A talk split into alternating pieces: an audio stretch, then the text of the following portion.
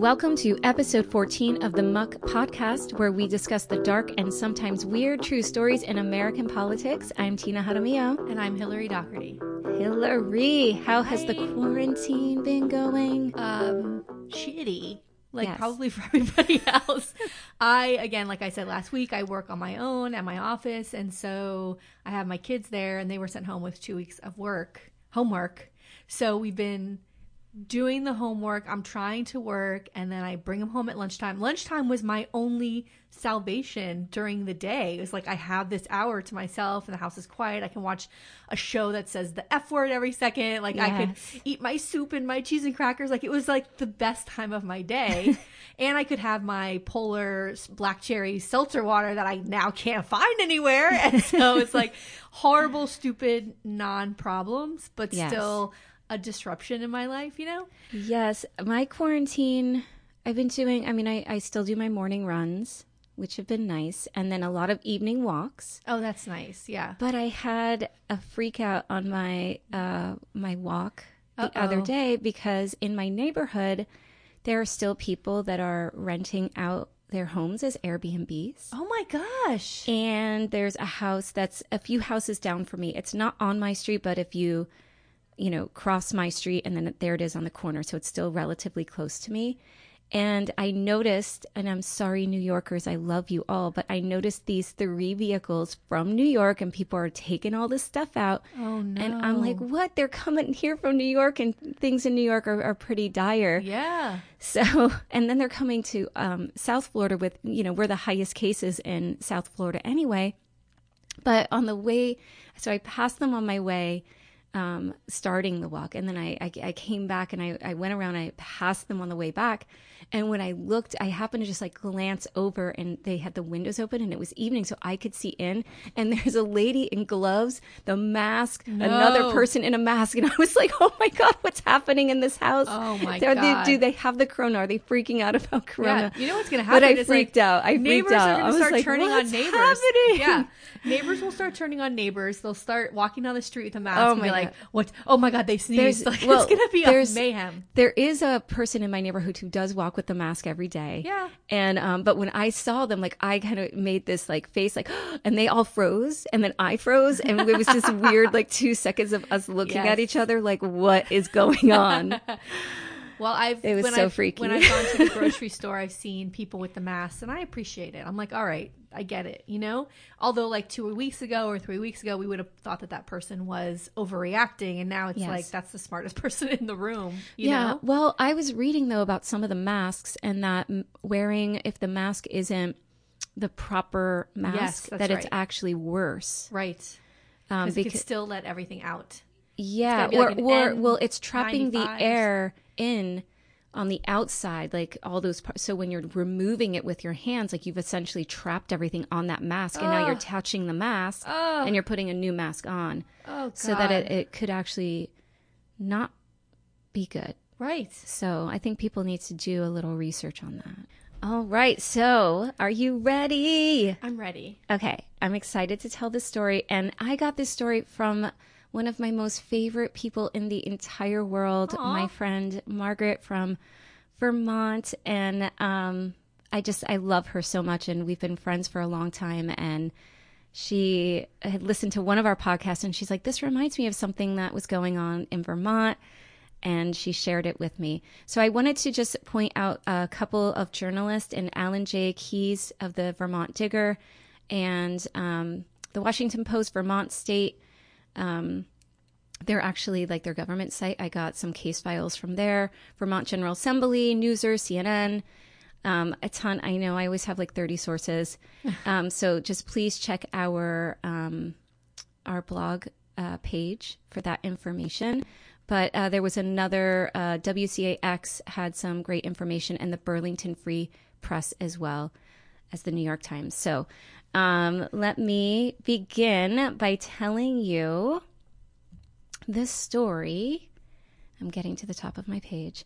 Of former Vermont House Representative Kiah Morris. Do you know this No, story? I don't. All right. So Kiah Morris was elected to the Vermont House of Representatives in 2014, and she became uh, Vermont's, at the time, only uh, black female representative. She was one of two persons of color at uh, the time um, elected, and she was reelected in 2016.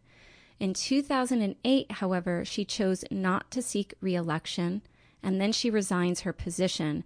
And all of this is through no fault of her own, as we will see. Oh my gosh. Yes, it's a really interesting and sad tale. So, our story takes place in Bennington, Vermont, and Bennington County is the oldest county in the state. It has a population of about 37,000 people, and it's pretty white. It's about 96% of the population is white. And most of Vermont is a really, really white state. Mm-hmm. And to me it's it's just wild because we live in south florida and even though there are so many things that i hate about being in south florida the one thing i love about south florida is the diversity Yes. and i like it's just so wonderful that Yes. i i don't i wouldn't like to be in a place that was just all white like it just seems Yeah, and I wouldn't want to raise my kids there either like that. it seems so wonder bread yes. you know Yeah. No, I hear you. I hear you. so um wonder bread white so anyway um i feel like when people think at least when i think about vermont i think of bernie. Yes. i think of a lot of snow Yeah. and i think of like crunchy granola folks you Yeah. know like that's what i think about Yeah. but despite that image there really are some undercurrents of racism there as well as throughout the nation Well, I mean, when you get a bunch of white people together, yeah anti-blackness. Yeah. And I'm going to editorialize a bit here, but I feel like at the end of the day with this story that Bennington should have done a lot more to protect one of the few persons of color in the legislative branch. And um, I don't think that elected officials should have to resign due to issues of race. Um, and that's, as we'll see, um, happens in this particular case. And I feel like we've cro- covered like all these corrupt politicians, right? And they get reelected and they're around forever. And then you have someone who's a great politician who has to resign a position because of, of issues. Um, so um, let's go. All right. So in 2018, after years of harassment and threats from a self proclaimed white nationalist, Oh. this guy, Max Misch, and others, she ends up resigning her position. Oh, and it was sort of this relentless attack on her, and no one was able to protect her. And the other thing that I feel like her resignation, the the message that it sends, um, and and she's you know right to resign because she wants to protect herself and her family, and and the exhaustion Yes. of having to deal with this on a Yes. daily basis is not her fault at all.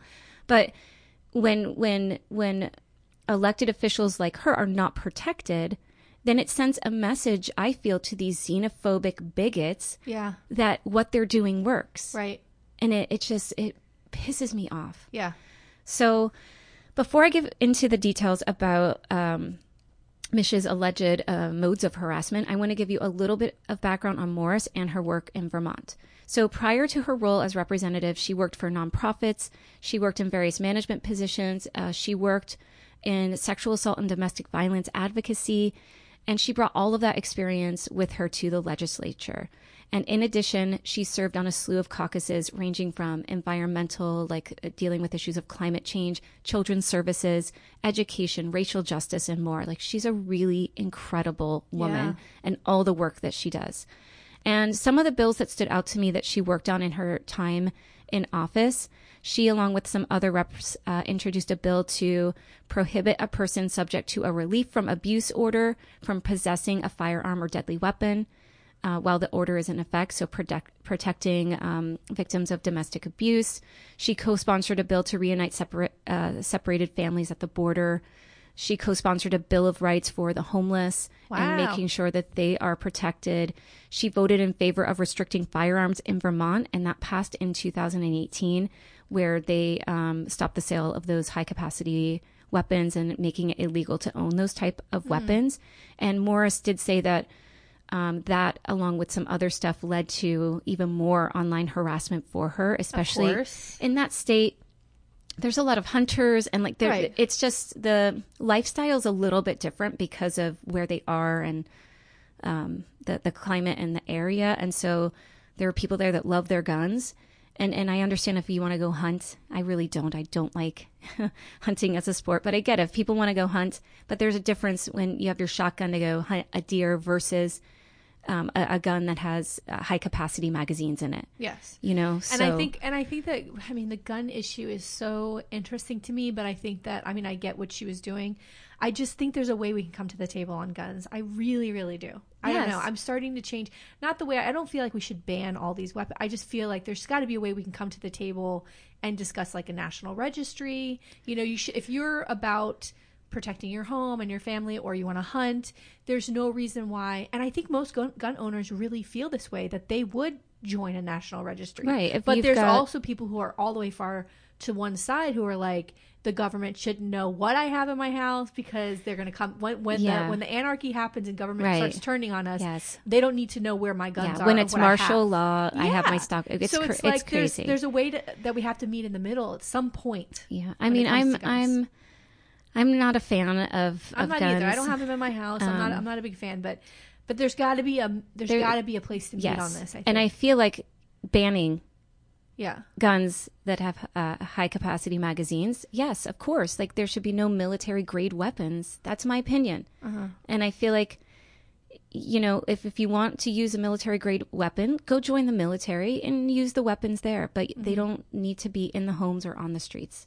but that's my opinion so what does Misch uh, do max Misch um, and Morris's attempts to get help. So I want to talk a little bit about that. So after Morris wins her 2016 re-election bid, so, so she was elected in 2014. Things were sort of fine for the first couple of years, and things didn't start to get um, out of control or really um, this this uh, these attacks on her and harassment didn't really start to begin until her 2016 re-election bid when she wins that. Okay. So when she wins it, uh, Max Misch uh, tweets a mocking caricature of a person of color meant to be Morris with the caption, and I don't even want to read it because it's just derisive and um, um, insulting. But but she uh, under the caption it says, uh, "I be represent I be representing them white mu- motherfuckers." Right. And it's an obvious derisive attempt to imitate black vernacular. It's an attempt to discredit her and just be offensive. It's and not even funny. It's not even funny. It's nothing. It's not even. It's, a, it's not even. It's funny. stupid. It's stupid. But that's what usually when things like this happen, they go, "Oh, it's a joke. Can't you take a joke?" Yeah. Well, bro, it's not even fucking funny. Yeah. Like if you're gonna where's make the a joke, joke? Yeah. What's the joke? Yeah. And, and it's got to be something we're all can uh, be in on, and I don't mean white people. I mean everybody. Correct. Correct. So, um, in December of that year, Morris seeks a one-year stalking order against Misch regarding the online and in real life harassment. The guy does not leave her alone. And he sort of sparks other people. Of so course. she's just constantly getting like these tweets and these all, oh all of the God. time. So Misch explains to the judge that his trolling is protected under the First Amendment. And Morris then highlights the tweets and an incident at a 2016 election day event where Misch allegedly showed up where she was like campaigning oh, no. and just stood there staring at her. Oh. And she said that she felt like it was a, in a threatening way. And of course, like I would feel very uncomfortable if someone who had been writing horrible things about me online suddenly showed up to a public event and just stood and stared at me. Yeah. I, I would I would take that as a threat. As women, we know what that feels yes. like. Yes. So the judge grants the order one year, but as soon as it's lifted, Misch returns to his online trolling. Oh my god. Yes. I mean, that to me, it's like you're obsessed, guy. Like, leave obsessed. her alone. Like, you waited one year, and like as soon as it's lifted, you go right back to it. What? Like, it, it's it's he's a bully. It's frightening to me. So, in fact, he tweets every time you attend a political rally at the Four Corners intersection or another local venue, and I'm aware of the event, I will troll the hell out of you and the uh, other subversives there. Maybe I'll bring a friend or three with me too. So I don't know about you, but to me, that sounds like a threat. That sounds like I'm going to bring people, I'm going to show up, I'm going to troll you, I'm going to harass you. And this is, and we talked about this um, when we did the episode on um, the the mayor who yes was attacked by um, a member of the community. Yes, and the idea of how do we protect our elected officials? Right. Where where do we draw the line between trolling, freedom of speech, and harassment that's threatening. So, well, and let's not forget about Gabby Giffords. I mean, you know, we're not talking about it's unheard of that an elected official has been shot and people around her were murdered at a, a, campaign stop. Yes. I mean, it's not like it's something that's never been heard of. Yes. I mean, there there has to be more. So in 2016, Morris's house was broken into and it's it was an odd burglary. So it was her basement and her husband had a box of ties and the ties were taken and they were strewn all over the cemetery that's like very close to where they live. Like they could walk and there's the cemetery. Okay. Which is I, I, don't know. Like that to me is just one it's a violation of your privacy. It's it's to me another threat right? Like we can get in your house. We of course. Right? And then yes. we're putting the ties in the cemetery. Like what is i, I don't know. I would be very upset and uncomfortable. Mm. In addition, there were racist handouts that were slipped under the door of the Bennington Democratic Party's office, but none of those incidents could be tied directly back to Misch or like his people. So it's like we're escalating though. I mean, you know, we're getting to yeah. the point where it's going to get worse. I mean, that's, you know, Jesus. Yes. Um, their car was burglarized. Oh but no one was found, um, no one was charged, and the cops tied that to other recent car bur- burglaries that were in the area. Are the cops helping at all? So the, the the Bennington Police Department did kind of go under fire, and I'll get into that a little bit. Okay. So they reported banging and knocking on their doors and windows. Cops later found several kids who claimed it was like a ding dong dash, and again, nothing tied to Misch. So you know, I can see it, I guess, from both points of view of where she's getting all of this online trolling, and then there's these strange little incidents happening that that you would tie it together, right? right? Like I'm getting harassed online, people are showing up where I am live, these weird things are happening at my home. It would make me feel very targeted, right? And then I could see it, I guess, I guess, from the cops' perspective of, oh, there's been a string of burglaries in this neighborhood. Like it was probably that. Oh, there were these seven kids were ding dong dashing all through the neighborhood and it was one of your houses and they were like 12 and 13 years old and they're like, we don't know who she is.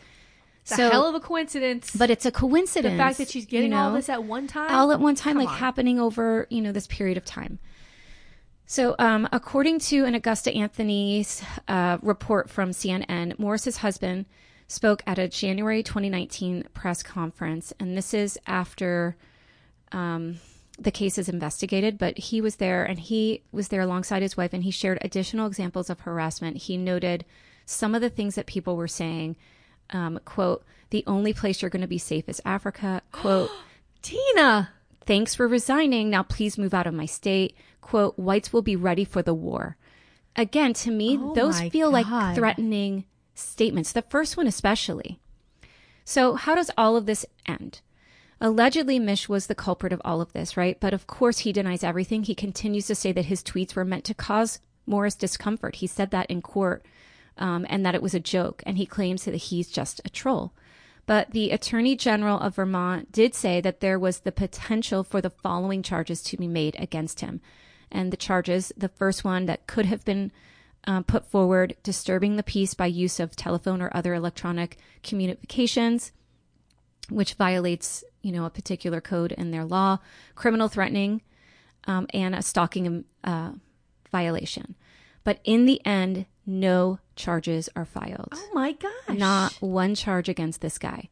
So, according to a Vermont Digger article, the Vermont Attorney General says that there were no crimes committed despite the racially charged rhetoric.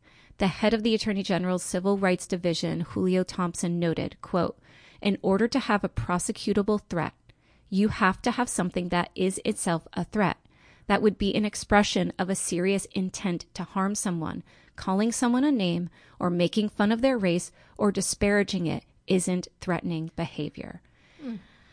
So again, it depends on who's uh, receiving the threat. Yes. so again, like when does offensive la- language become criminal behavior. And so I, I looked up like hate speech and what is it under the law, like in the US? How is that used? Is it a means of a, a criminal penalty?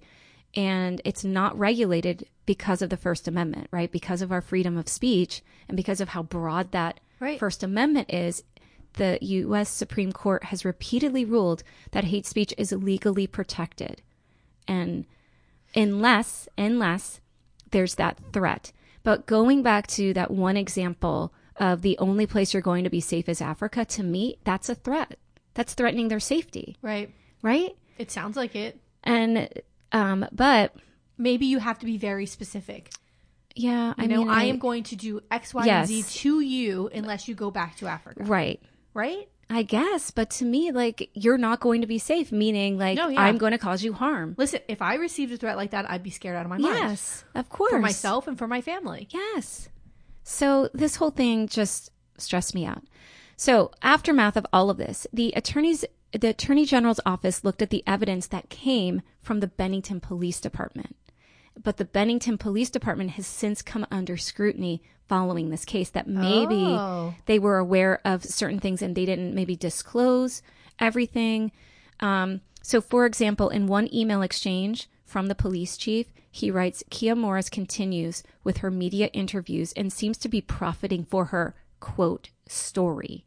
A local resident contacted me today and advised and advised her GoFundMe account has received over $7,700. So there is this idea that perhaps the police thought that she was blowing up these threats and that she started this GoFundMe like after she resigned. But when she resigned, her husband had just had open heart surgery, wasn't working. She's resigning a pos- position out of threat, a position that wasn't paying very much at all. I think it was like $13,000. It was a very um, low amount of money. And she even commented at one time that like you needed to be a person who had money, financial stability, or, or be retired in order to hold office because there's no pay there for these public officials. So she took it to help bills uh, pay bills while her husband was out of work. And as soon as she got a full time job, she stopped the GoFundMe page. So it wasn't like she's there trying to milk all this money. She was in a situation where she had to resign. She had a child at home. Her husband just had surgery, wasn't working, and she needed help. And if people in the community or her friends and her family want to contribute to that, like, why do you care? You know what I mean? Well, you know, police officers have to be trained, especially in states like that, 90% white, over 90% white. They have to be trained on what it's like to experience these things as someone who's black because then you don't take things seriously because your point of view is from, as a white person. I'm assuming, just an Right. assumption, which I'm know we're not supposed to do. Let's assume the cop is white, the guy Yes. who wrote this, right? Like, your point of view, bro, is from a white dude in Yeah. America in a state there's not a lot of black people. yes. So you're now uh, Yeah, it's like Making- one point something percent. yeah, and now you're making these your assumptions about what she's doing from your point of view. Like, Correct. you know what I mean? And you don't even and that's why they don't take her seriously. Yes. Why would she feel unsafe? Oh, it's just a couple of words, but as a black woman Of course. in a state legislature receiving these kinds of threats in a state where she is far the minority. yes. You know? I mean, come on. It's it's it's wild. It's wild. And another, um, as I was doing my research, one of the things I did see that there were some um, conversations about the Bennington Police Department in general, and that with the the number right when you have ninety six percent of people who are white, the people getting pulled over and things like that were still majority black. oh my right? god. So clearly, clearly. Bennington Police Department needs some some training I mean, they're searching Yes. high and low. So, just saying. So, during um, that same 2019 press conference where um, Morris's husband spoke and she spoke, um, she was addressing the attorney general's findings, and she, I mean, she's so wonderful. Like, really, you need to look, go uh, see some of these videos. I have some of the links, but she speaks and she says from the beginning, she's like, you know, I knew from the beginning that this investigation may go nowhere, that there may not be enough evidence. Like, I understand that. And then in this video, you see her talking, and then she stops Oh no, he walked in. he walked in like she just stops and stares for us. It's like this this little moment. Oh, I gotta go watch this. and then the attorney general comes in and, and kind of he moves her to the back. And he shows up wearing a pepe the frog shirt. Ugh, right? Yeah, he shows up and then you hear people in the background like no like you know leave. And someone's like he has a right to be here like anyone else. Like and we still have to listen to all views. And it's like he's wearing a pepe the frog shirt. Yeah. there's no, you don't have to listen to his views. Kick him out. So there he is, right? He's disrupting things again. And again, this is this shows like the guy's I mean, obsessed. Can I, can I ask you? Let me. let- this is what I hear when I hear this kind of shit. Okay, who's not fucking this guy? Uh, you know what? I You was going to say you wait- need wait to till you- find something else to do. I need to I know you're you. sad. I know you're lonely, but go find someone to keep your time because Yeah. you're obviously uh, got too much time on your hands, and Well- you're angry as fuck because no one's looking for you. Yeah, no, well- no well- woman, no man is looking for you. You're a fucking piece of Yes. shit, angry white motherfucker. Yes. Fuck Who off. wears a lot of hats because, sorry, guys who are losing their hair, but wears a lot of hats. He's very angry about and he's life. insecure. That I'm sorry. I'm I This is am I'm happens. editorial. I'm, I'm I'm making assumptions about this guy, but also the thing that I found out through my research, um, there was one article that noted like he had put his hands like around his ex-wife's neck, so he's also abusive. well, he's very. So I would say don't go find No. someone because this is not. But he's no one very should be with angry this guy. about life. And so what happens is these guys that are like this in real life, Yeah. before the internet, they would like get mad at somebody at McDonald's and yell at them and throw their food out or throw the food at them Right. something like now they're on the internet and they have this invisible power Yeah. to mock someone, make fun of them, it, and then other people who are trolls like them Yes. across the world encourage them. And so now they have this horrible power in their tiny lives that they never had before, and they're harassing somebody who actually wants to make a difference in your fucking and state. she's doing incredible she did incredible she's still doing incredible things i'm gonna get to that but but this idea of trolling i really you know there needs to be I, I understand freedom of speech and i would never strip that that's our first amendment freedom of speech freedom of assembly freedom of pre- right those are things that we need yeah, no, they have to be protected, and that has to be protected. protecting- But when you have someone who is clearly harassing someone, he has shown up to this press conference to to disrupt it, to make her uncomfortable. He even said that he does it to make her feel uncomfortable when he was in court. Like he he, he knows what he's doing. And that's the intent. That is his purpose. And it's so ugly. It's so ugly. So, to me, um, her experience exposed deficiencies uh, in how racial slurs, hate speech, trolling can impact the legislative offices of states like Vermont and really, you know, even other states, but states like Vermont that are par- primarily white um, and you know, highlighting issues of racial justice statewide. And again, bringing up what protections should be in place for our elected officials in the digital era. You know, that they're, you know, that they found out where she lived, you know, that, that things were happening at her home where her child is. no, it's Yeah, unacceptable. it's unacceptable to me. So, in uh, there was an article by an Allo Emma column for the Burlington Free Press. Morris states in reference to the trolling, "quote That is a deliberate tactic to dance on that line between saying I will come and punch you in the face to I'm just sort of going to make you fear that something might happen should I see you." You know, and that's the thing. It's that it's that little gray area, and that's so scary. Yeah. The uncertainty the uncertainty of, of the Well, direct and I don't intense point of violence versus Yeah. I'm going to make you think I'm going to be violent. Well, and that can be even scarier than actually being physically assaulted. Is this fear, living in fear? Yes, the psychological Yeah, impact that of could that. be even I mean, scarier. that she resigned Yeah, no. because she said, "I'm not going to seek a reelection bid." I but don't- then and I- she, but then she yes. resigned. She didn't even finish out her term. And here's the thing good for her. I know that was probably a heartbreaking decision for her because she wanted to represent the people. They had elected her. I completely understand where she's coming. Like, I would want to finish my term, but good for you. Yeah. You made the right decision to protect yourself and to protect your family. Yes. There's nothing wrong with going, you know what? I'm Yeah. done. Especially in a state that's not does- protecting you. that's right. Especially when no one around you who could be helping you is fucking helping you. So, honey, you step down. Thank you for your work. This is fucking garbage. Yes, it's it's horrible. It sucks. I know it's it's terrible. So the Action Network has a petition uh, with Women's March Vermont. Oh, Uh, yeah, calling on the state attorney general, um, the state attorney, and Bennington chief of police police to take action on the alleged stalking and harassment perpetrated by Max Misch, and people can sign the petition. I think it's still a live uh, petition, um, so I have that link.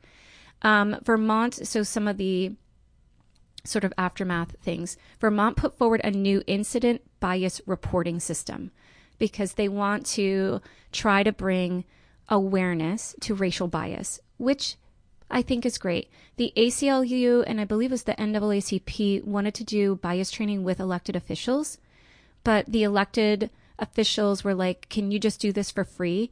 And they're like, "You're going to devalue our work. Like we're going to put this thing together, but we can't. Sh-, you know, like listen, we're in a world people have to be paid for their time." And so God. it didn't go forward with that training. But the, um, they did put this incident bias reporting system. But according to a Vermont Public Radio report by Peter Hirschfeld, some racial justice leaders say it's lacking. And um, a Curtis Reed of Partnership for Fairness and Diversity says to create yet another mechanism for reporting bias doesn't change the underlying conditions where bias begins to manifest itself. Right. Like we need like we need to get people to understand what this is and like really train people. And I train police officers like you said train elected officials. This is it's you know very in all those thing to do. public yes. Uh, offices need to be yes. trained on this. Because the bias is inherent. It's something that you've had your entire life that you're not even aware of. Right and so you have to be taught. It's going to be really really uncomfortable yes. to have those conversations and to hear and to unlearn what your bias is but you have to do it especially if you're protecting the community and you know elected to represent an entire state. You have to be able to recognize those biases Otherwise, you're only protecting yourself and white people. Yes. What the fuck? I know. Then get out. Get out. so, after finding out, like I said, that the police department may have known about other incidents and were aware of some other potential bad things dealing with this Max Misch, uh, the attorney general does call on uh, call for a third party investigation of the situation. So, all I've found so far is that in September of 2019, a four month study was beginning into the police department's policies. But uh, September, October, November, December, January, here we are. And then like COVID 19. So, Nothing. the finding, they haven't been released yet. So, I don't know where that is. Um, but maybe we can update that or something on our Instagram once we know. But, um, there's supposedly being investigated and looking not just at Morris's case, but at some other incidents in that department, which I thought was good. I yeah. was glad to see that the attorney general came out and said, okay, we, we need to, now that this other stuff kind of got leaked out, we need to see what's going on in that police department. And there should always be oversight. Yes. You know, in all areas that deal with public interest. So, what does Morris do after her resignation? Does she go gentle into that good night? I don't think so. No. okay, good. So she now works, and I have a link to her website. And she's just incredible. She works as a consultant and a public speaker on topics of diversity, equity, and inclusion. And where she'll go and, and give speeches and seminars and different cool. things, which is amazing. She recently um, they noted we're uh, supporting a campaign to help union workers. She's met with victims of domestic and sexual abuse. She's still working to advocate for change and working with community leaders to help bring attention to and eradicate the racial biases that may be causing harm to the communities in Vermont. So she's just yeah like amazing. She's amazing, yeah, and, a, and, and it goes. I'm just in awe of the work that she's doing. She's amazing, and it just goes to show like you do not have to be elected to be uh, powerful in your community and right, make change, change your community. maker. You don't have yeah. to be elected to do that. So good for her. Yes, I was like, you know, because sometimes uh, people can allow things to destroy them or or allow things to make them stronger, and she is still a presence in the community and that made me really really happy to see and so since she's left she's been left alone like they um, haven't bothered her or that you know? part that part i don't know i mean she may yeah okay she may have like stopped doing Twitter or that part I don't know yeah, about like her online Twitter. her online presence, yeah. you know. So um, let's talk about Max Misch. Ugh. So he was arrested in February of 2019 for possessing an illegal high capacity ammunition device that were banned in Vermont the previous year. So remember, she was part yes. of that bill that banned that. And his ex wife confessed to a therapist that she was afraid of her ex and his stockpiling of weapons and his racist rhetoric. The therapist and his ex then reported to the police. And according to an article by Lisa Rathke uh, in the Burlington Free Press, uh, the affidavit by his wife noted that Misch, quote, had a predatory nature and tries to intimidate people physically and through the internet. I mean, this guy mm. is a horrible human being. He is danger to me. This is like the cocktail of a really dangerous situation. Yeah being being brewing. It's that it's, it's brewing. That, it's that toxic masculinity. It's oh that my part, god! It's that part of being a man where you feel less than. So now we have to over compensate yes. with with, with uh, anger and violence, anger, and, violence, weapons. Yes, uh, uh, racism. Yes. Oh, it's all of I this together. It's so scary lift, to me. How do I lift myself up to make other people feel small? Like it's this Yeah. weird thing that that that that happens Ugh. with some men. You know, it's really bad. It's, it's and honestly, what what what brings down civilizations? Right. That's what I mean- you know. So, while out waiting for the resolution of his case, Misch was not to leave the state lines nor purchase any weapons. Um, uh, what does he do? Oh, please, honey, I He purchases a weapon, violating the terms of his original release. can't stop me from my And- Second Amendment. And guess what? Guess what? Do they put him in jail for No. breaking that? No. Do they make him? Does the judge even make him pay some sort of monetary fine or bond? Nope. Nope. In fact, he shows up. I'm going to show you how he showed up to court in front of a judge, strapped. and the judge releases him with no bond, and he's wearing this shirt. Oh, I was gonna say I love those pictures of people like when they're all strapped up and, And, they're at and, Walmart. and it's blurred out because we're going to put it on our Insta, but it's oh my god. He's got a an F gun control shirt on, just bla- with huge know- guns on the side. When I see guys that look like this, I've seen guys like this at Publix recently. I saw a guy on Friday night at Publix and he had it. Um, I, I mean, I don't even have to talk to them, and they frighten me. Yeah. Uh, they frighten me. I have to say there were uh, there's another picture. This was him from court, and there was another one um, Because that d- just just highlighted his face and the the, the anger in yes, his face. well, that's what I mean, It's Tina. That's what the shirt is. It is Yeah. the shirt is saying. It's inviting someone to go ugh about the shirt or roll their eyes, so he can pivot to them and attack them verbally or follow them home and scare the fuck out of them. Yes. Like he is looking for a fight. I listen. You But know, who I goes know to that court? There's a lot Who of people goes to court because on a gun charge he's with very- the shirt on? He's very angry, but like, don't. I, What Oh. I would advise to everybody around me, and I know that we have bad. There are plenty of bad days when I see shirts like that, and I want to be like, "Hey, motherfucker!" Right? Like, Yeah. I'm so mad. But the fact of the matter is, it's not worth it. This guy's looking for a fight. He's looking for someone to come and say something to him. Yeah, It's not worth it no. because he's bored. Like, find a hobby, bro. Oh my God! It's yeah. Go do something. Go Take up go golf. or whittle. Go whittle some wood in the backyard. Yeah. You're in Vermont. Meditate. Do Take something. a deep breath. There's so many other things that you could be doing with your time. And I'm not anti-gun. I'm not anti-gun. Yeah. It's not for me for my house. I'm all okay. We got the Second Amendment. I'm good. I'm saying you don't have to be like this in people's Yeah. faces. Oh like, my God, people it's aren't so trying extreme. to come at you like that, bro. So of course he he he nothing happens, right? And granted, he did not leave the store with the gun, right? Like he purchased the gun, he left it at the gun store, and when my case clears up, I'll come back and pick up the gun. But still, why does he get to do what he wants? Why does he feel that the rules don't apply to him? It, it's he wants to run his mouth. He wants to show up to court with his shirt, but but then he's going to point fingers and call every, everybody else out. It's it's bonkers. So during that arraignment, there was a Sean Pratt who um, is a person of color who's been facing some harassment from Misch, and he was escorted out of court for yelling, "quote He's violent and he should be locked up, but you keep letting him walk out of here." Meanwhile, Misch, as Misch is exiting the court, Yeah. and he's like, "Fuck you," to the guy, and so this is Pratt in court yelling at the judge. And not only that, but Pratt is talking about, he says that his nephew was held on a charge and held in jail. and he's like. I don't understand. Why does he get to go? My nephew, uh, and he starts talking about the disparity. And, and, and he's right.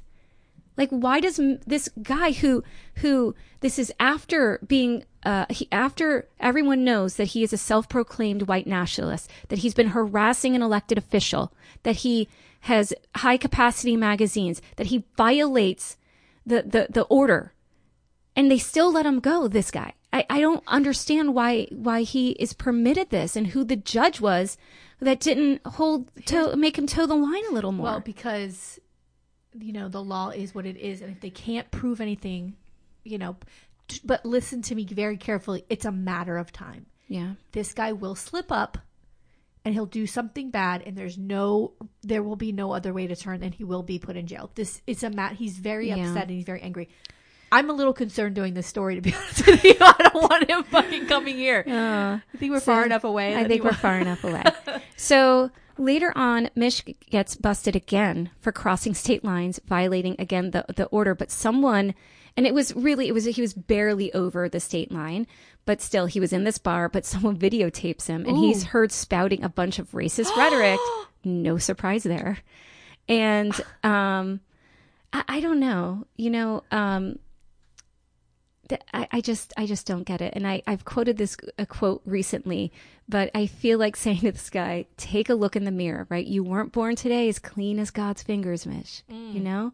Like uh, uh, no one is is pure and amazing. So stop judging the world and being horrible. This egomaniac. So um in July 2019, so what happened with that gun charge is that Misch fought it saying, you know, it's a violation of my Second Amendment rights. Right. And that really put the challenge to that 2018 law to the test of banning those high capacity magazines and, and Right. weapons with those magazines. And um, he loses the challenge against that charge. Wow. Yeah. So I was really happy to see that. And that allows the criminal charges against him to move forward.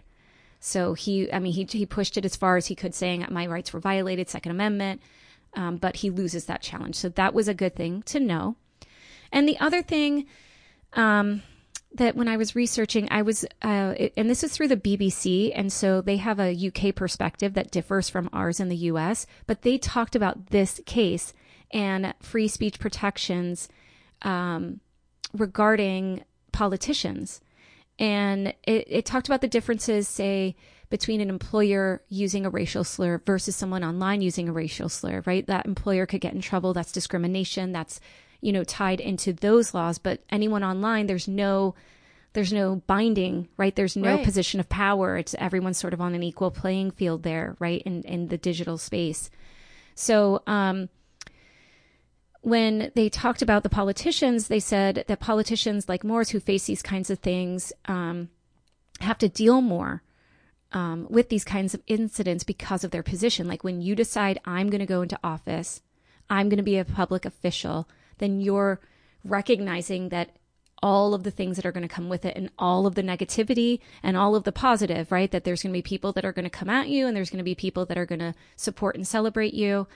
And then they went into what Morris could do. Like the, the attorney general couldn't do anything. There was no legal right cause for a criminal case, but perhaps Morris could go into a civil suit against um, Misch. And her response to that was the systems need to change to support individuals in office so that they do not have to live in fear and terror.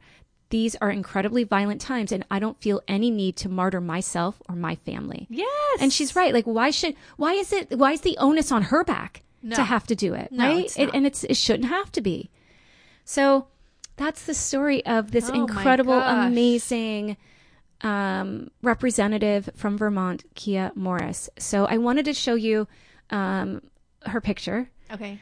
so that you could see how incredible she is. And um, one picture I wanted to show you is there was this wonderful story that was um, a video that was done, and it shows her, and she's in this uh, bright red scarf, but surrounding her are all the tweets that she faced, and Wow. they're horrible. I mean, some of the language, um, to me, again, I feel um, are, are violent, but um, you can read some of them and we'll post it so that, that people can understand like the amount Oh my god. of, of constant online harassment this poor woman received. And for for what? For wanting to serve the public, for wanting to help in her community, for wanting to be selfless, right? I mean, people who go into public office like they're should be doing it because they want to help people in their community. They shouldn't be doing it for a selfish cause. And she clearly did. Like she had this wealth of experience and this state, this county lost a really great representative to bullshit. And it's it's so upsetting to me. Well, she can't she's it's not worth fighting for if they don't want her. It's obvious they didn't care enough of having her there if they weren't going to fight for her, including her fellow representatives. Where the fuck are they? Yeah. God. So, great story, Tina. all right. That was it. So, I don't know if yours is happy or or, or even worse, but let's go. Let's Girl, let's roll in this muck. They're as fucked up. It's as fucked up as they always are. Ugh. You know? I know. Hi, I'm Vanessa, host of Fabled, a podcast that explores cozy, creepy lore and mysteries. Did you know that the legendary mystery writer Agatha Christie disappeared in real life for 11 days? Or that there's a legend that Edgar Allan Poe's Annabel Lee still wanders a cemetery in Charleston? Fabled explores these stories and so many more, taking deep historical dives into legends and folklore. Find Fabled wherever you listen to podcasts. And say hello on social media at Fable Collective. Okay, so today I'm going to talk about Putnam County tax assessor Brian Looper. Now, let me tell you something real quick, okay? Oh, this no. story is, again, uh, there's a mix of like paranoia, you know, this need for power. Oh God. uh, you know, at all costs, just, you know, ha- wanting to be elected. It's just so bizarre, the behavior. And again, I don't understand where these guys are coming from ever, ever, ever. okay. So let's talk about Byron. I'm sorry, did I say Brian? I think I said Brian Looper. It's Byron Looper. Okay. Byron. Byron. Like Lord Byron. Yes. Is he a Byronic hero? Probably not. No. No. No. Okay, so Byron Looper, Byron Looper was born September 15th, 1964 in Cookeville, Tennessee. He spent most of his childhood in Georgia where his father was a school superintendent. Looper attended the U.S. Military Academy at West Point from 1983 to 1985, but was given an honorable discharge following what he said was a serious knee injury. Hmm. Yeah. After being discharged, he moved to Georgia, where he attended the University of Georgia and worked for the state legislature after graduation. He was later elected president of the Young Democrats of Georgia, but he was asked to resign halfway through his term, according to one member of the group who encouraged him to resign. I could not find why they were doing this. But again, it's like we're halfway through something and I'm going to Hmm. And now I'm gonna leave. Okay? leave.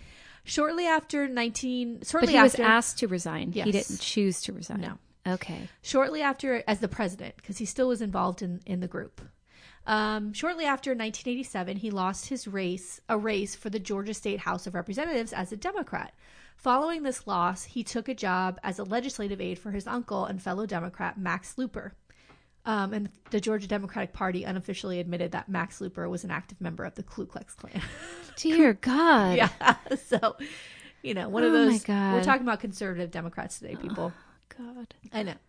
So he continued his political involvement as an officer in the Georgia Young Democrats and as a campaign worker in Al Gore's 1988 campaign for the Democratic presidential nomination and the 1992 Clinton Gore presidential campaign. Okay, but in 1992, Looper returned to Tennessee and became a Republican. Oh, there's no surprise there. and I just so can I just mention you mentioned Al Gore. Um, you know he's a deadhead. Is he? Yes. Girl, I had no idea. Oh, yes. I did not know that. Yeah, that was like a big thing, like back when he ran back in the day. Oh, And oh yeah, and I met him once. you did Yeah. smoking weed? No, Oh, it was more of like you know, uh, he showed up at uh, um, this event. I, I know it was an event, like a meet and greet. Cool. I met him. Yeah. Um, okay, he lost the race for the Tennessee House of Representatives in 1994 when he ran against an incumbent legislator. So he's just running all the time, this guy. Running for office, running for office, running for office. Um, and in 1996, Looper filed to run as Putnam County tax assessor. First, he legally changed his middle name from Anthony to Low Tax. Oh Like with wait, parentheses. Like in parentheses, parentheses, low tax parentheses was his middle name. Wait, legally? Legally changed his Why? name. Because it was like a campaign goof. Like it was like a thing, you know. yeah, but you could still just make your you could still make your your campaign posters like that. You don't have to legally change your name. no, he legally cha- we're dealing we're in wacky ter- territory here. We're wacky. Oh my god, I love it. And Yeah. the parentheses are included in his official name. Yes. Oh my god. Okay. So he was That's so good. he was backed by the Tennessee Republican Party in a race for the technically nonpartisan post. During his campaign, he promised to clean up the quote good old boys club in Putnam County. Oh, they always yeah, but Oh, yeah. meanwhile they're a part of it. Yeah, right. He, ex- he promised to expose corruption amongst the sheriff, commissioners, and district attorney, who he said were all out to get him. God, uh, this sounds so this Yeah, this it's it's this a running theme this here. theme of like the witch hunt. Everyone's out to get me. yes. Poor me, poor me, poor me. Yes. Meh. He also promised to lower taxes, although the tax assessor doesn't set the tax rate. Oh God. Dear God. What, how do you know, people who have no idea Voters don't pay attention to this shit, Tina.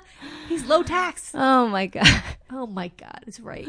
And especially if you're not involved in Low politics or don't pay attention, you're like, it is. All the politicians are horrible. They're all corrupt. They're out to get us. And of course, he's like, I'm going to break up that club. I'm going to, you know, he's season. Oh my God. Now I have that song. You remember that low rider, but with low taxer. na na na na na na. No, that could be his campaign song. no, it's good. It's good.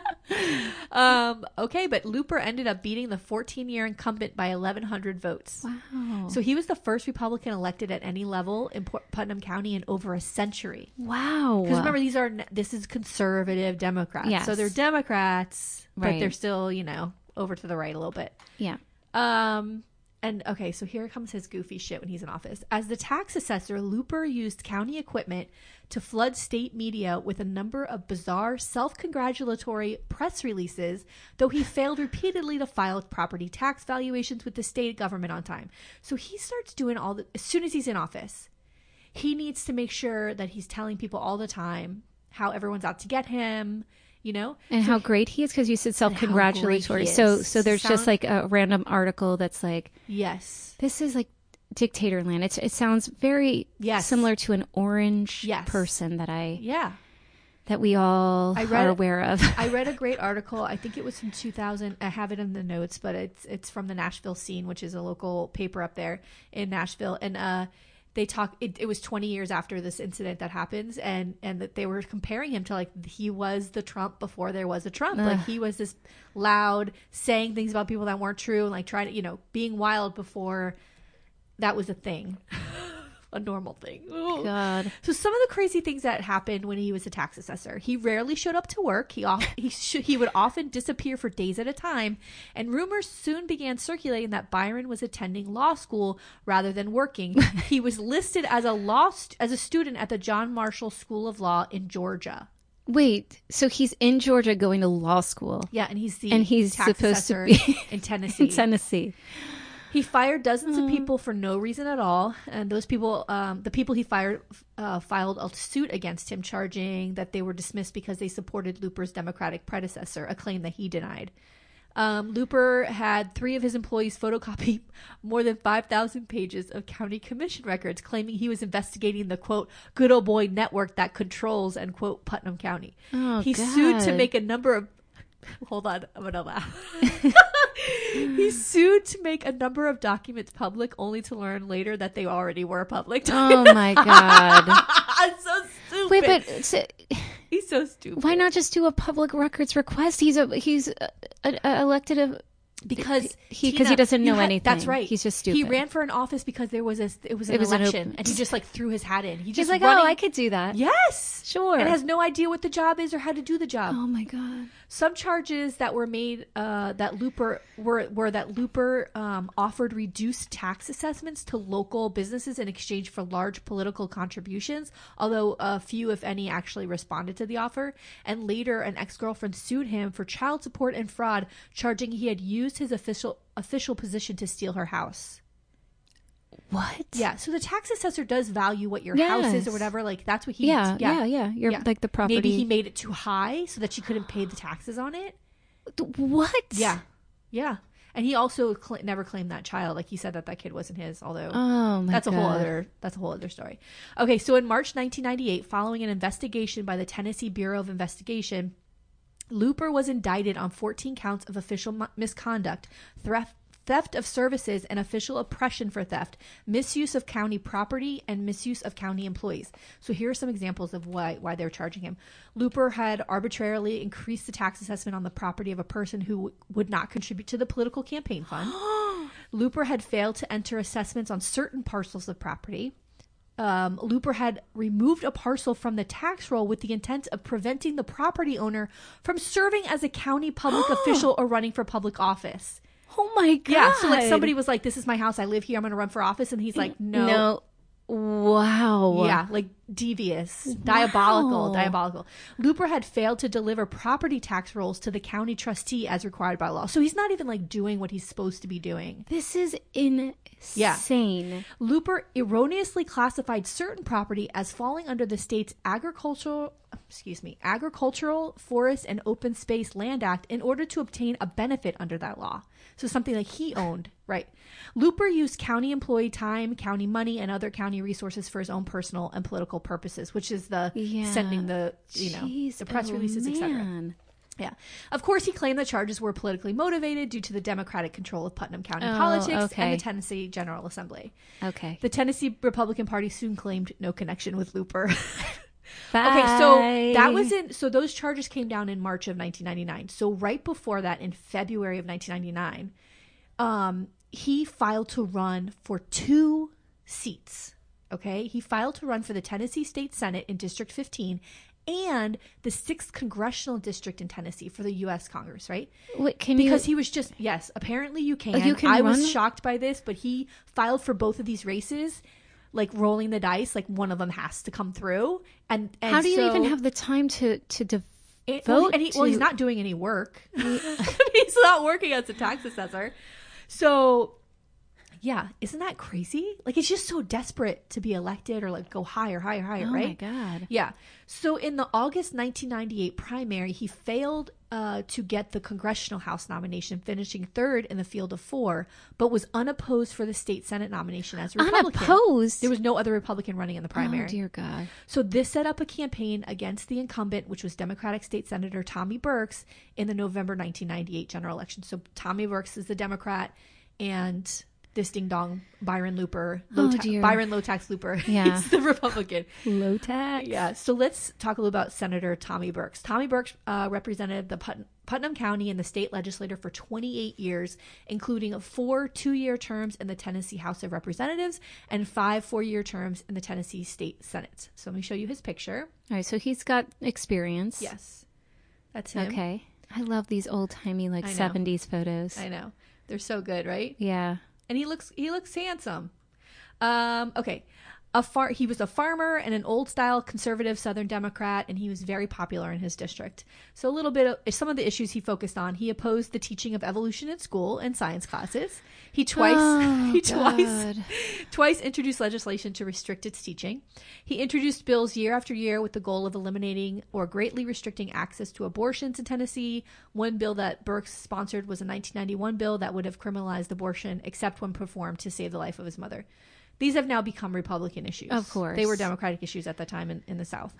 this one I kind this one I kind of thought was good. Burks also pushed for a law that would have required first-time DUI offenders to pick up trash on the side of the road wearing orange vests emblazoned with the words "I am a drunk driver."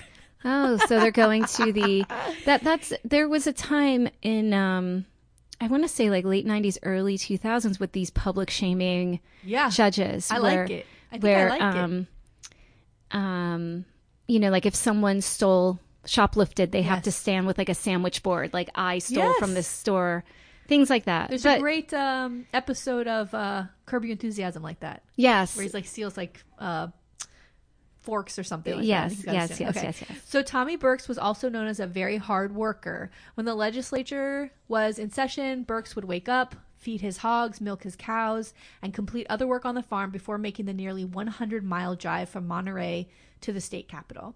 There, he would spend the day at committee meetings and attending to other legislative business before making the same drive back home at night. Burke's daughter, Kelly Tays, recalls one particularly nasty snowstorm. Her father's legislative colleagues were taking bets on whether he would make it to Nashville that morning, and he did. He usually skated to every reelection, and the 1998 campaign expected to be no different. So he's a really well liked, really Yes. hardworking legislator and owns his farm. Like he's like a, you know, all American guy, right? Yes. Okay, so here we go. On the morning of October 19th, 1998, authorities were called to investigate a likely murder at the Burks farm. Tommy Burks's body was found with his head resting on the steering wheel of his pickup truck. What? Yeah.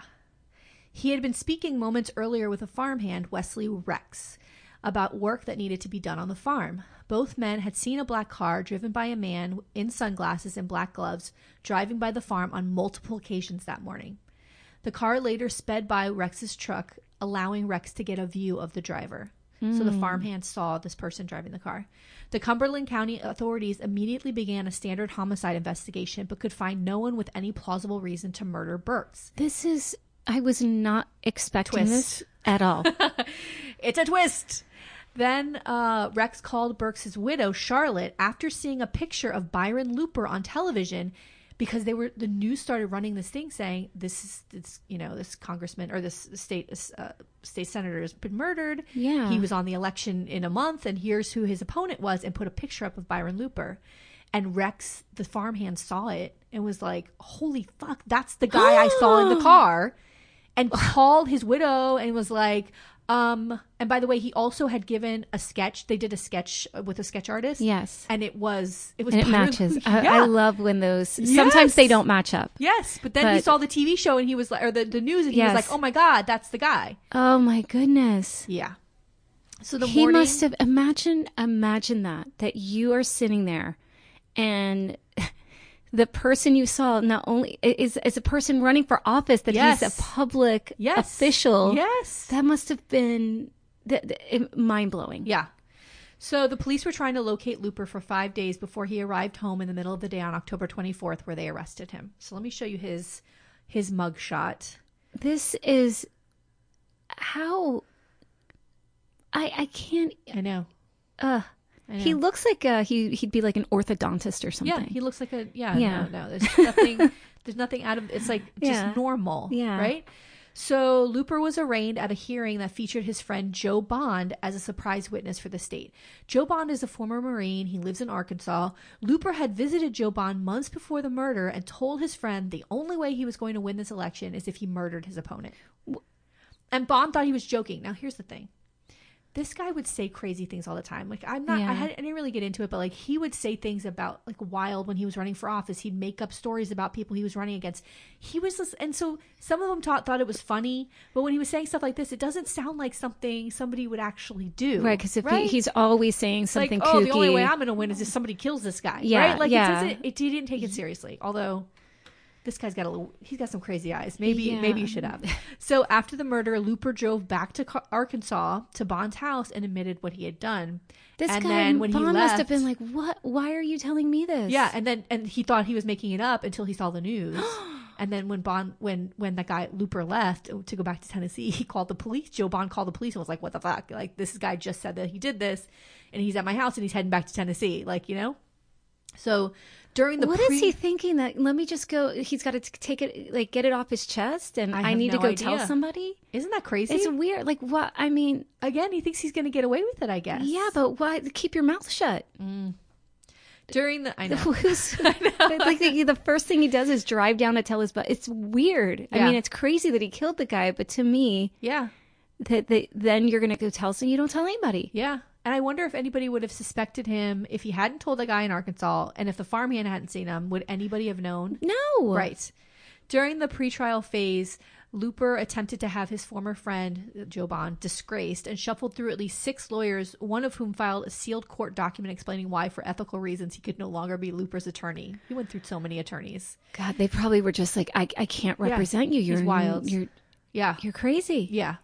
Looper's jury trial for murder finally occurred in 2000 after several days because he changed attorney uh delays because he changed attorneys and his attorneys filed motions requesting changes in the judge and the trial location. Oh my god! So they're just like, Yeah, how can we, spending time. pro- yeah, prolong this and prolong Yes. this and prolong this? Yeah. The trial was not moved, but jurors were brought in from Sullivan County to reduce the chance that the jury would have been influenced by pre-trial pre-trial publicity. By the time of the trial, a work crew had found the weapon apparently used in the murder. Like he threw it out the window. They found it on the side of the road. Um, Wes, Wesley Rex and Joe Bond were both prominent witnesses for the prosecution, as were two political consultants who reported having been contacted at various times by Looper, who had told both of them that he wanted to run a political race and felt the surest way to win would be to murder the opponent. What?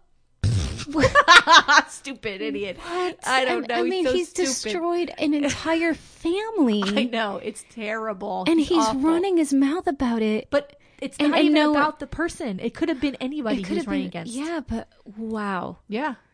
And I mean, then, I, and I wonder if he would have tried to kill the people he's the guy who's running against for a tax assessor. Yes. Like, who knows?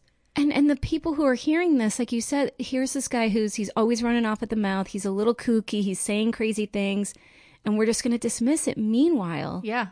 meanwhile, like this is his agenda. Yes. Uh, the prosecuting attorney Tony Craighead told the jury that Looper had intended to win this election with a Smith and Wesson. What Yeah.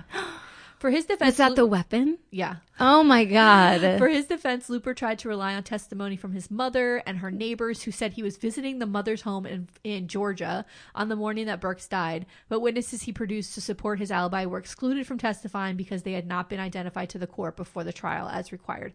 This went back and forth too. They, Yeah. His attorneys went back and forth with, you know, should these witnesses be there? That was Right. that was another part of I mean, case. today it would probably be like cell cell phone tower pings. They could sell like he wasn't anywhere near that state. Yeah. You know, all this technology. Yeah, That's really cool. When when you think back to I know. a nine like early two thousand back. Just doing good police work. Yeah. Yeah. Despite overwhelming forensic and eyewitness evidence pre- presented at trial, Looper's mother maintained her son's innocence.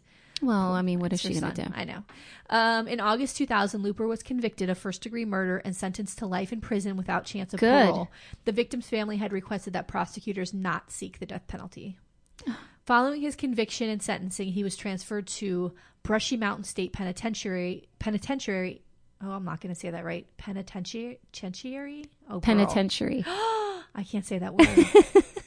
uh, in Tennessee. And then he went from there. Uh, I was closed in 2009 and he was moved to Morgan County Correctional Complex. I'm telling you this for a reason, so hang on. Hang Oh, into that. no. He also filed several unsuccessful motions to overturn his conviction. Okay.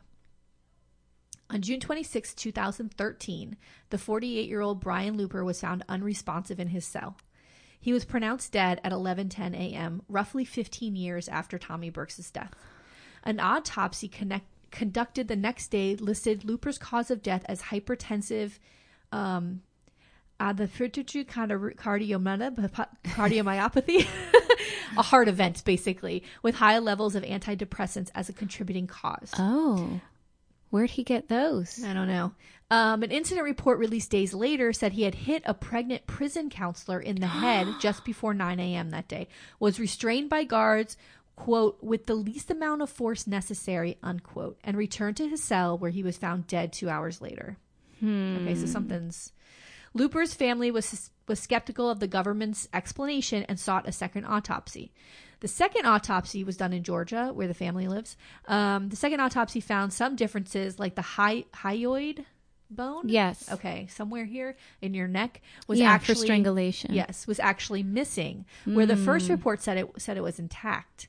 The bone was which is located in the neck can show signs of damage and causes of strangulation.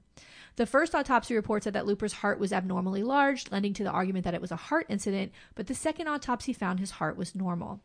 One potential witness was another inmate who wrote a letter to his girlfriend on the day of Looper's death begging her for help getting out of the Morgan County Correctional Complex. According to the letter, the inmate said he, he was two cells down from, quote, some chubby white guy, unquote, when he saw guards, quote, beat the man to death, unquote, while he was on the ground in handcuffs. Both medical examiners noted injuries consistent with handcuffs. Hmm. Not a Well, good I end. and I know his family, like, I even saw a quote from his daughter, uh, from Burks's daughter, who was like, you know, the reason we wanted him to be in prison for the rest of his life is so that he would suffer. Like, he shouldn't, this is it. He went out in a way that maybe wasn't that great, but he also was supposed to spend the rest of his life in jail, Yeah. you know? Yes, and I mean, he he hit a pregnant woman, so I can Yeah. see probably like an immediate reaction. And if the guards are already, if this place is already a place where the guards are pretty violent towards Yeah. the inmates, that's probably something that would just Right. set them off. Yeah. Especially if, and this is just a worker. Com- I can I can see it's not an excusable reason to beat someone to death, but I can see an immediate reaction. Of course. And just think about like the the way that Burke speaks. Who knows what he's screaming and saying? And oh yeah. I, I Or why he hit her in the first place. yeah, and what happened. so probably just escalated and they covered it up. That's what it sounds like. obviously, Yeah. but I mean, no one deserves to be murdered. Um, but I'm Yeah. not sorry. I know. so um I feel okay. bad saying that, some some final notes because Tommy Burks was murdered 30 days before the election. So this is this is also saying they they were saying Looper did this the day he murdered him was it was on it was on purpose because of this because his he was murdered 30 days before the election per election rules his name was to be removed from the ballot and only Byron Looper's name would be on the ballot. Oh, so Yeah. I mean, this is So if you die deeply before the- premeditated. Yes. Wow. So this infuriated Democrats that, that Byron Looper, even though he was now arrested and in jail as a to because he murdered allegedly at the time had you know at the time when he was arrested murdered this his his opponent that this guy's name was still going to be on the ballot like it was outrageous but it was the part of the laws of Tennessee it's like it didn't say anything about you know it only said how do you you can you have to remove the person's name who's who died not the, Yeah. not if the person is involved who was running against him oh like, my who goodness. the hell would so know who ended up? Who ended Okay, up? Okay, so let's talk about that. Yeah. So the infuriated, ugh, the infuriated Democrats and Republicans in Tennessee, um, they they knew they needed the Dems needed to find a, a candidate, a write-in candidate, right? Because you can't get a name on a ballot. Right. So the candidate they found was Charlotte Burks, Tommy's widow. Here we go. Oh. Remember we've talked about this before. The success, widow's succession. Yes, and so not only did the Democrats support her, but the Republican Party also did as well. And so she won with 90% of the vote as a write-in candidate. Let me show you her picture. This is Charlotte Burks. Oh, Um, she was the first write-in candidate ever elected in Tennessee. wow. Yeah. And did she just do sort of that that one kind of term Nope. or a junior? So she, No. she so she, on. yeah, she was elected two more times, and then she announced her retirement in 2013. Because around this time is when um, Republicans were becoming more and more uh, in that area, and less the Democrats. Right. So she really wasn't the kind of con- there was no such thing as a conservative Democrat. Now, now it's just like you're a Republican. You know what I mean? Yeah. But she worked on the same things that her husband worked on. It was like education, uh, domestic violence, things like that. Wow. So was- yeah. So I, I thought this was funny too. Some copycats of the tax low tax thing. Oh, no. Um, other political candidates and public personalities have emulated Looper's adopted name. Um, or have independently similar adopted similar names. Among these is an in- internet personality, Richard quote low tax Kyanka, who adopted his nickname as a reference to Byron Looper. Um, he had interned for for Looper in 1997, so this How must have happened before. yeah. Well, hopefully. Hopefully. Um, in 1998, a candidate with the name Craig uh, Tax Freeze ran for the California Board of Equalization. He finished fourth. Um, and then in Los Angeles County, a candidate, candidate by the name of John, quote, lower taxes low, has run in every election for county assessor between 2000 and 2018. He's never won. so Wow. I so love that's the it. story of Byron Looper. That is an incredible, incredible, incredible story. Yeah. But I have to tell you, like, even I was saying this yesterday on my Instagram, but like, the more I do stories, some this is sometimes how I find stories. Tennessee political scandal, and like Yeah. it'll pull something up, like do a random state, whatever, or Yeah. ca- county, it doesn't matter, and something like this will come up, and I'm just shocked by the fact that I never heard the story. I can't believe this is something that actually happens, Yes. you know, and uh, that people like this are elected. I know it's wild. It's wild. I have I have you know my my list on my phone, and um I, I have the names and then you know like just a, a little blurb of like what they've done so that I can remember when I go back Yes. through and see do I want to pick from this list or research something else or whatever. And I, I scroll through it and I'm like, what in the world I know is going on in American politics? it's crazy. yes, but But it is these people who, like, I'm thinking about this guy and just why was it so important to him to be elected? So important that you would you'd kill another person. Yes, I mean, there's something off psychologically Yeah. there. A, a desperate, a desperate, desperate need, a desperate want, some kind of feeling of of of I have to do this or or I can't exist. That that Yes. that, that it's necessary to his own existence. It's like an obsession. yeah, it's incredible. Oh my god. That was a great story. Thank you. So was yours. Oh. so, um, are you watching anything? I finished. Um, actually, I just started watching this show called um, "Kidding." It's with Oh. Jim Carrey. Oh, I know what you're talking about. I've never seen it. It's on right now, Amazon Prime. Okay. It's it's so interesting. It's like funny and incredibly, incredibly sad at the same time. Aw. And he's such a good actor, but um, he's like this Mister Rogers guy. Oh, okay. He and, and he's just like genuinely nice. Yeah. And his whole life is crumbling, Oh my god. and his family's involved in the production of his show, and he's like slowly falling apart. But it's very good. yeah. It's just very good, very sad, and and funny, and a lot of good acting. You should check it out. Well, I've been watching season ten of Curb Your Enthusiasm, which has been on for a few, Oh. quite I think a couple, a couple months now. yeah, I saw it. I when it Oh my god, when it first. it's uh, so good. I. I'm obsessed with Larry David, Oh my god! like obsessed. Did you see the episode with the the motorcycle driver? yes, the MAGA hat, so good. And everybody was like giving him looks. I'm like, oh okay, Oh well at least that's normal because that's Yeah. how I feel when I see a MAGA hat. But right. Well, and oh but the, he's in LA, so like Yes, it's perfect. yeah, It's like the it's so good. that's oh maybe that's how we can all social distance. and this is how we can practice. Larry David was onto something with the social distancing.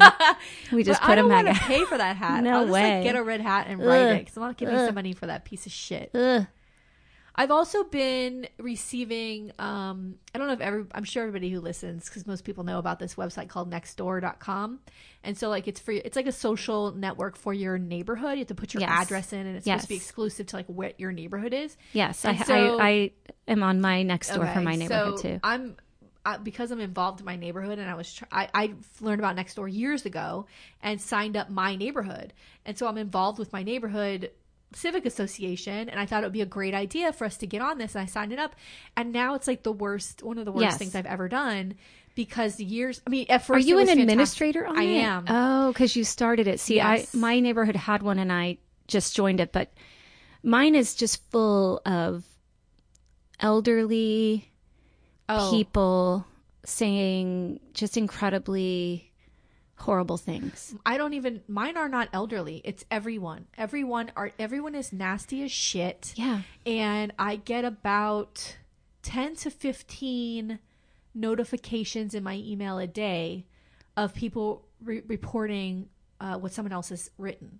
So Oh it's my God, basically so I'm you have to monitoring monitor it. adults who can't control themselves. And I have to tell you, the first two years of having next door for our neighborhood was fantastic. It really did bring our neighborhood together. And it was like, hey, we're going to have this yard sale, or hey, we're going to have this meeting. And it was really fantastic. And now it has turned into the most horrible political dive you've ever seen in your life. Yeah. Just outright shitty people. And their names, their names Yes, are on there. Like yes. where they live is listed. It's Yeah. un it's like they have no They filter. care.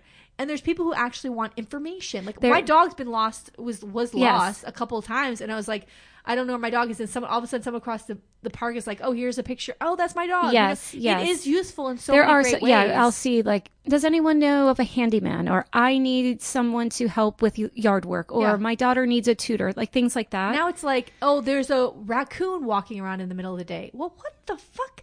I don't care about that. Yeah. Or they talk about uh, somebody put a picture up today that I had to click remove. That was like, I'm going out for toilet paper. Wish me luck. And the picture was from the internet. You know, it.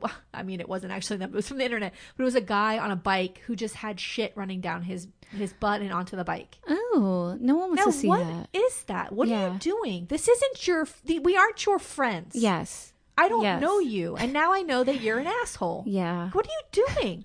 What is it? And by the way, it's hmm. Sunday. Like I'm home with my family.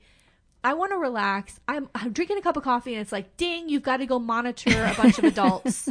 Like I have i can't believe that you are monitoring that because Well- i was i often wonder like who is monitoring my neighborhood because sometimes I see things on there that I'm repulsed by.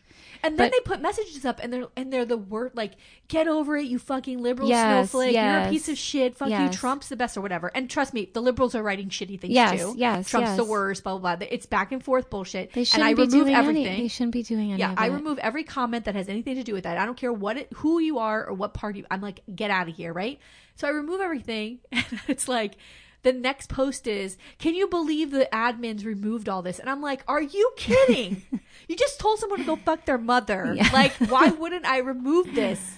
Oh my god, that, that seems like an additional. Can you pass the baton to someone? I listen. I you- love the ladies I work with uh, in our civic association. I would never want them to do this. Like, I'd Oh. rather just do it So, myself. so it's through the civic association that it was started because I think that mine was through our homeowners Yeah. association. yes, it's for our civic association. Yeah. but now it's a bunch of you know. yeah. It's turned into. I like, sometimes go on and I'll laugh and I'll just read. I'm like, I'll say to my husband, "Hey, can you believe this one?" And I'll I'll read something. My favorite part about next door is like during the holidays, like it, since it's turned into this like racist dive. During the holidays, they still do like, here's your holiday cheer map where you can go look at all the lights. And I'm like, people are threatening to kill each other on here.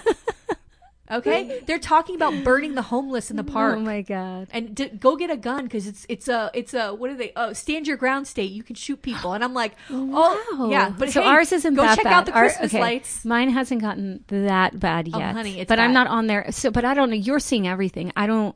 You know, I'll every once in a while an email will come in and it, it if it makes me laugh, I'm like, well, what are these people doing? I'll look at it. they're it. But, crazy but you see it all. my favorite so the the homeless was a big issue here the last few years and it's because we have a, uh, the parks they all go to the like Yeah. they hang out in the park which is perfectly legal yes. And then this woman got on there and she was like, I feed all of the stray cats and I was hoping somebody could might help me like donate food. And these people went fucking ape shit. And I'm like, this poor lady, she has no idea. They don't care about homeless humans. Let alone You think they're gonna care about your homeless cats Oh and give you food? They want to kill homeless people. Oh my god, that's Girl. terrible. Listen, the world is insane. We're living in a crazy world. And I now know. everybody's locked in their houses and they're sitting on next door sending shit pictures to their neighbors. That's America. I'm not going. I'm not going on next door. Don't do it. Yeah, I have to say, my neighborhood. Um, I've been, you know, going for the these nightly walks with my husband and the dog, Nice. and um, and my kids are kind of big enough to hang out for the the little thirty minute walk that we do. But seeing uh, neighbors, I ran into are some friends, um, a couple sets of friends. One was our dear friend Vicky Aw. and we st- we maintained our distance and um, but it was nice to see them out and then i ran into some colleagues and they had uh, the yard set up with these uh, soccer cones that were measured out six feet so it was like a, a lawn chair and then six feet away another long chair and it was uh, a square and they had it set up and they were meeting for cocktails and they each sat in their chair that's everyone was six feet away Yeah. and they were just hanging out so it was nice to see people still trying to connect but respecting like the rules and Yeah. um yeah so that was kind of fun to see Well, that sounds like a nice neighborhood. yeah and seeing people on their bikes and a lot of people you know little kids and their parents Yeah, they put um I wanted to take the kids to the park across the street, but they put up uh tape around it, caution tape, and I was like, what the hell? Like Oh. I know. I mean, can the kids not go to a playground? well they're saying no to the playgrounds because i guess like the equipment like touching the equipment Oh, okay, right, right, right. i think that's why Well, I got to do something with them. I know. It's a nightmare, but we'll get through it. We'll get through it. listen my kids are are at the end are gonna have a minecraft empire with Yeah, all the building they're doing the worst part i start to feel like i like social media because we can keep in contact and then also we get information that's like real information not shitty information but also i love these posts that are like here's all these great things you can do with your kids when you're home with them teach them how to sew a button on a shirt and i'm like sew a button i don't know how to sew a button number one number two that's really stressful and we're in the middle of a fucking global Yes, pandemic so i'm not teaching my kids how to sew a button Fuck I off. took I took a, a long bath this morning because I was like I need to get away. that sounds nice My fam, I just needed like a space by myself for an hour. I put on a podcast and I just laid there for an hour just to be quiet because I love my family. But we it's we have been on top of each other every day, all day, Yeah. and all night, and No, there's no reason to make that face. That's perfectly normal. Yeah. If I you at needed this point during this pandemic don't want to kill everyone in your house, you're doing something Oh. wrong. I know. Please. All right, so we will see you next week. This yeah. Hope you are all safe and well. And and staying healthy. yes. All right. See you next week. Bye. Bye. If you want to see any photos or take a deeper dive into our stories, please follow the episode notes on our website, themuckpodcast.fireside.fm, and be sure to follow us on Instagram and Facebook at The Muck Podcast. To support the Muck Podcast, please visit our Patreon page. We have three levels of support and different goodies for each level Muckraker, Policy Wonk, or Bleeding Heart. We can't do it without you. Music for the Muck Podcast written and performed by Sean Doherty.